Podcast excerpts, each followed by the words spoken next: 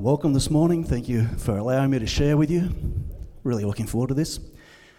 There's many things I enjoy about getting old because I'm getting up there in years at the moment. One of the things I appreciate is maturity. As we get older, we become more mature. I also enjoy wisdom. Wisdom is kicking in in my life, the hair is changing. One of the other things I find with age comes patience. We become more patient as we grow. What I don't appreciate is having to wear glasses. The eyesight has changed. And I fought it. Honestly, fought it for so long. Didn't want to accept the fact that I couldn't see as well as I used to. But one day I just had to realize everything was just getting blurry. It was getting so bad. It's gotten to the point that when Donna pulls out her phone to show me a photo of something, I've got to say, hang on.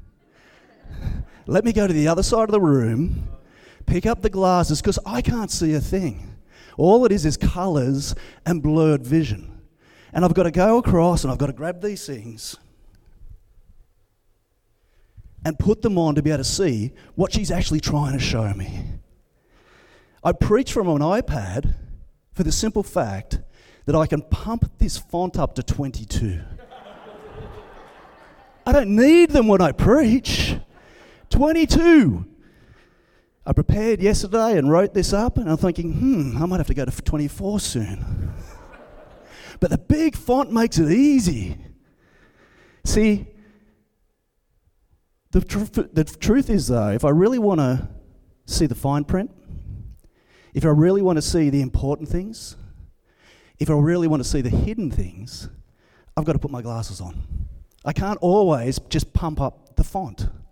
I can't always just go to a different style of doing something. I've actually got to use what God has given me, my eyes, but sometimes I need assistance to see correctly. And that's what I love about the Bible. The Bible helps us to see correctly. The Bible helps us to see what's important. The Bible helps us to see what is hidden. The Bible helps us to really focus on what it is that God wants us to focus on. See, the Bible helps us to remove the blurriness that our upbringing can sometimes bring into our lives. To remove the blurriness of education. Education is a great thing. I work in the area of education. But education sometimes can create blur in our understanding. Our life experiences, peer pressure, social media, and misunderstanding can become blurred. But when the Word of God is put into that context, when God's Word is used to look at these things, suddenly it's like putting those glasses on and that blurred vision just disappears. And instantaneously, I'm able to see the important things. I'm able to see the things that God wants me to focus on. See, over the last few weeks of the standard, we've looked at the spiritual life of the believer through Matthew 6. We've looked at, three weeks ago, our giving to those in need.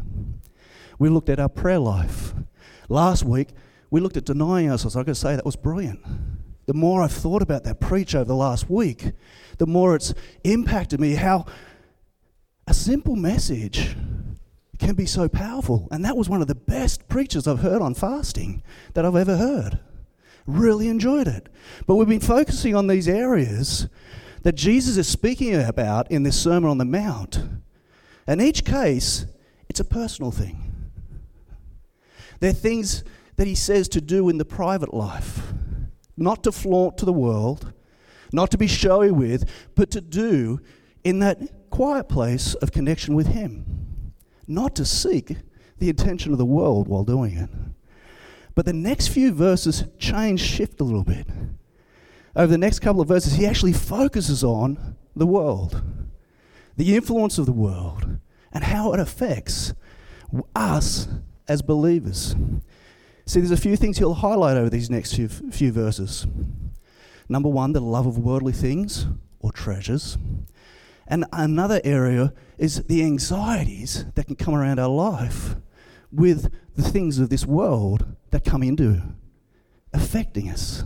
And Lois is brilliant at that. Please come along next week. She is one of the best preachers on this subject. She will bring such a mix of what happens in our lives, in the personal makeup of who we are, but also through the theological pers- pers- pers- perspective of what God is going to do through their lives. See, we'll see his attitude towards, through these next few verses, the temporal and the eternal, between the worldly things and the things of the Father. And he focuses on those through these scriptures. So this morning we're looking at Matthew 6, 19 through to 24. And it says, Do not lay up for yourselves treasure on earth, where moth and rust destroy, where thieves break in and steal, but lay up for yourselves treasures in heaven, where neither moth nor rust destroys, and where thieves do not break in and steal. For where your treasure is, there your heart will be also. The eye is a lamp of the body. So if your eye is healthy, your whole body will be full of light. But if your eye is bad, your whole life, body will be full of darkness. If there is light in you, well, if the light in you is darkness, how great is the darkness? No one can serve two masters, for either he will hate the one and love the other, or he will be devoted to the one and despise the other. You cannot serve God and money. So we have to realize something. We are made up of three parts spirit, soul, and body. And in God's economy, that's the way it's meant to be spirit first, soul second, then the body. But sin has a way of mixing up this balance. It has a way of flipping it on his head so that the body becomes the most important thing, the soul and the spirit falls away. Sin is a way of upsetting that intended balance. See, when we lose focus on what's truly important in God's economy, this balance of focus is turned upside down. Instead of focusing on heavenly things, the eternal things, we focus on the earthly things, the temporal things, the short things. And that feeds the body more than the spirit. That's why Jesus in this scripture starts to talk about treasures. Because we can have a temporal treasure, an earthly treasure, a short term treasure, or we can have an eternal treasure. Eternal treasures. Do not lay up for yourselves treasures on earth where moth and rust destroy and where th- thieves break in and steal. See, a treasure is something that you value, it's something of worth to you, it's something that you want to keep, it's something that you want to hold on to.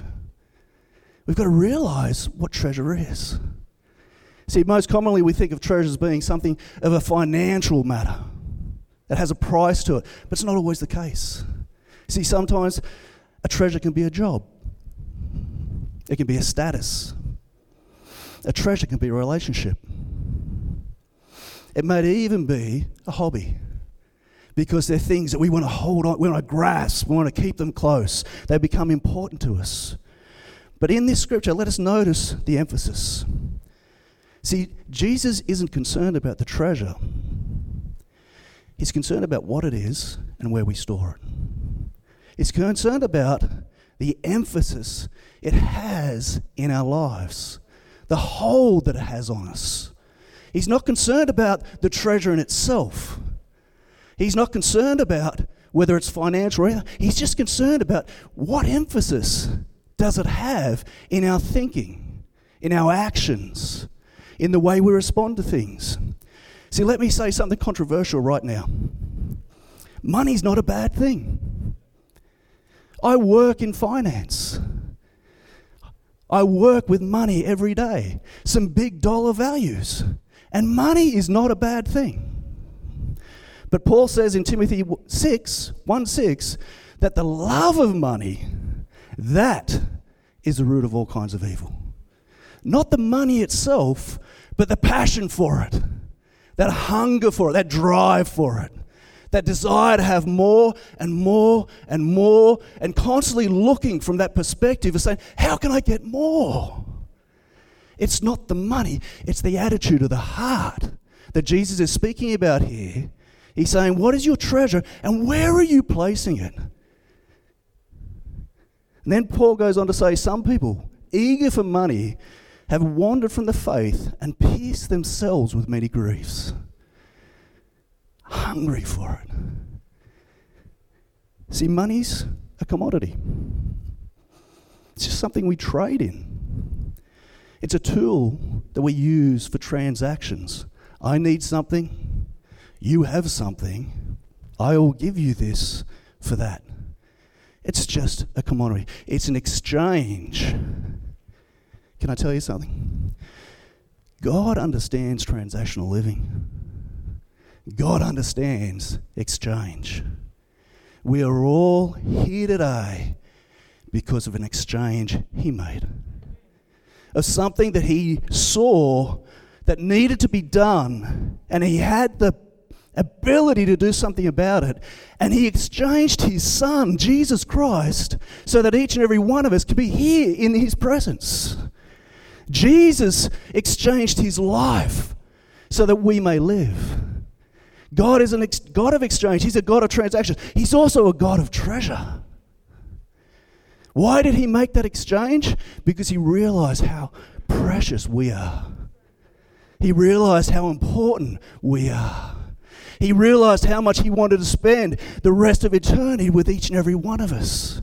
He realized that he didn't want to lose us. He didn't want to see us go down the path of a temporary life, but come into a life of eternity. And to do that, he made an exchange. And the exchange was made for the treasure that treasure of a relationship between us and him. See, he's not concerned about earthly treasures. He's concerned about the priority it holds in our lives, where it sits See, that's why Jesus encourages us in this passage to focus on what we see as treasure and what we place in our hearts and what we focus on. See, money is temporary. We never have the assurance it's always going to be there. As he said in the scripture, it can be stolen, it can be eaten away. So many things can rattle that part of our lives. Here's a revelation worldly treasures never last they never last. Think about the most precious thing you had as a kid. Just the most precious thing. Mine was a BMX bike, a Kuwahara. Paul over there will understand, he's a collector of BMX bikes. I saw this bike. It was shiny. It was silver. It had three spoke black rims. It was beautiful. I couldn't afford it. So for the next year, I mowed lawns, saving, saving, saving for this bike. And each Saturday, I'd go out and mow these lawns. And on the way home, I'd stop at this bike shop and I'd just look at it. You know, just drool. Just imagine, oh, what if I had this? What I could do with this? I'm going to be so cool. Took a year. I finally bought it. You wouldn't believe the joy. Every second day I washed it. Come home from school, you wash it. Polished it on a Saturday. Used to sit at the end of my bed so I could wake up and look at it. My Kuwahara. I worked for that. I loved that. It was such an important part of my life. It took me a year to buy it. It took me a year to love it. And then one day, it started to fade the polish wore off it. To be honest with you, as the scripture says, rust overtook. And I can honestly say to you today, I got no idea where that bike is. I have no idea what happened to it. I don't know where it went. Got no idea. It was a treasure. I saved. I worked. Did everything I possibly could to get that treasure. And as the scripture says there, it rusted and withered away. See, our worldly treasures, they decay. They just decay. And some things never uh, change. My wife Donna will tell you how often I've come to her as an adult. And I'll show you this photo. She doesn't have to put the glasses on, she can just look at it. Baby, I need this motorbike. This one is so, it is the one. This is going to be the last one. I promise this will be the last one I buy. Six later. This will be the last one. I will have this one until I'm retired. So important. I've had six like that where it's going to be my last. It's going to be the best. See, often what we once see as our greatest treasure tends to no longer satisfy us in this natural world. We just don't, we're not satisfied by it. Fashions change, technologies change. Who remembers their first mobile? It was brilliant. You loved that thing. Oh, the amazing things it could do. You would show everybody and just, oh, until the next version came out, and it's like, what's that piece rubbish? I need to have what that guy's got. It can do so much more. Technology, lifestyles evolve. We become older. We look at things and say, that really? That's a young man's game. I need a, something with a bit more comfort that treasure just, oh, it's no longer as good. Progress can quickly render earthly treasures worthless. So that's why Jesus encourages us to lay up treasures in heaven. Lay up treasures in heaven. Because he says, For where your treasure is, there your heart will be also. That's where your heart lives, where your treasure is. And where better for that to be than in the presence of God, than in the kingdom of God. To no longer be laying things up in this world that rust and moth and thieves steal, the things that can just easily be taken away, but lay them up in the security of God. And it requires no effort on our behalf to look after it. He does. It's His treasure when we give it to Him. But how, how do we do it? Anytime we give to the needs of others, we're laying up treasures in heaven we are making a deposit. Any sacrifice we make in this life is rewarded in the life to come. See, Paul tells us in Corinthians that when we build well on the foundation of Jesus, we will have a reward on the day that the Lord returns. See, heavenly treasure is something we do on earth that has an eternal effect. When we grow in God, when we lay up the treasures there, see, every time we teach the scriptures to our children. We're laying up treasures in heaven. When we share the gospel with someone else, we're laying up treasures in heaven. When our faith is challenged and we grow, we're laying up treasures in heaven. When I give, when I pray, when I worship, that's when my storehouse of treasure is greatly increasing in the eternal under God's care. And when we do that, the strange thing is the temporal treasures seem to slip away. They don't become as important anymore. They don't become the focus. And we've got to realize that where our treasure is, there's our heart. And when your heart is right, your path is clear. But when your heart is wrong, you walk in darkness. When we have our treasures in God, we know what it is we're meant to do every day. We don't get persuaded or distracted as easily with the shiny things of this world, with the new technologies, the more comforts, the things that are saying, hey, look at me. We just say, hang on, no, my focus is there. That's where I'm going. That's where I live. See, with this thought of darkness, Jesus goes on to say, the eye is a lamp of the body. So if your eye is healthy, your whole body will be full of light. But if your eye is bad, your whole body will be full of darkness. If then the light in you is darkness, how great is the darkness? See, our eyes allow us to see where we're meant to go. Our eyes allow us to see what we should be doing. Make sure your focus is in the right place. Looking up, not across. Looking to Him not to the things. Looking to the eternal, not the temporal. focusing on what He's calling us to grab hold of, work with, and enhance everybody's life around us. That's true treasure. That's, ver- that's amazing treasure. See, the, the eyes show us where to go. If we are setting our gaze on possessions and money, we'll go after possessions and money. If we are setting our focus on the things of God, we go after the things of God. It sounds simple, it's because it is. When we focus on the thing we really want, we walk towards that thing. And if the thing we really want is God, then we move towards Him. We walk towards Him. See, the eye helps determine what happens in our heart. What we're looking at feeds our heart. What we're visualizing feeds our heart. If I'm thinking about my motorbike every day, I wake up like I used to as a child, and at the end of my bed, I'm looking at my Kuwahara. Then that feeds that mindset. But if I wake up each morning and the first thing I do is say, God, help me today. Help me to be the man that you've called me to be. Show me who I should speak to. Lord, go before me in everything I do. Then it's so easy to follow after him, to not be persuaded or distracted by the treasures of this world. Can I ask you this?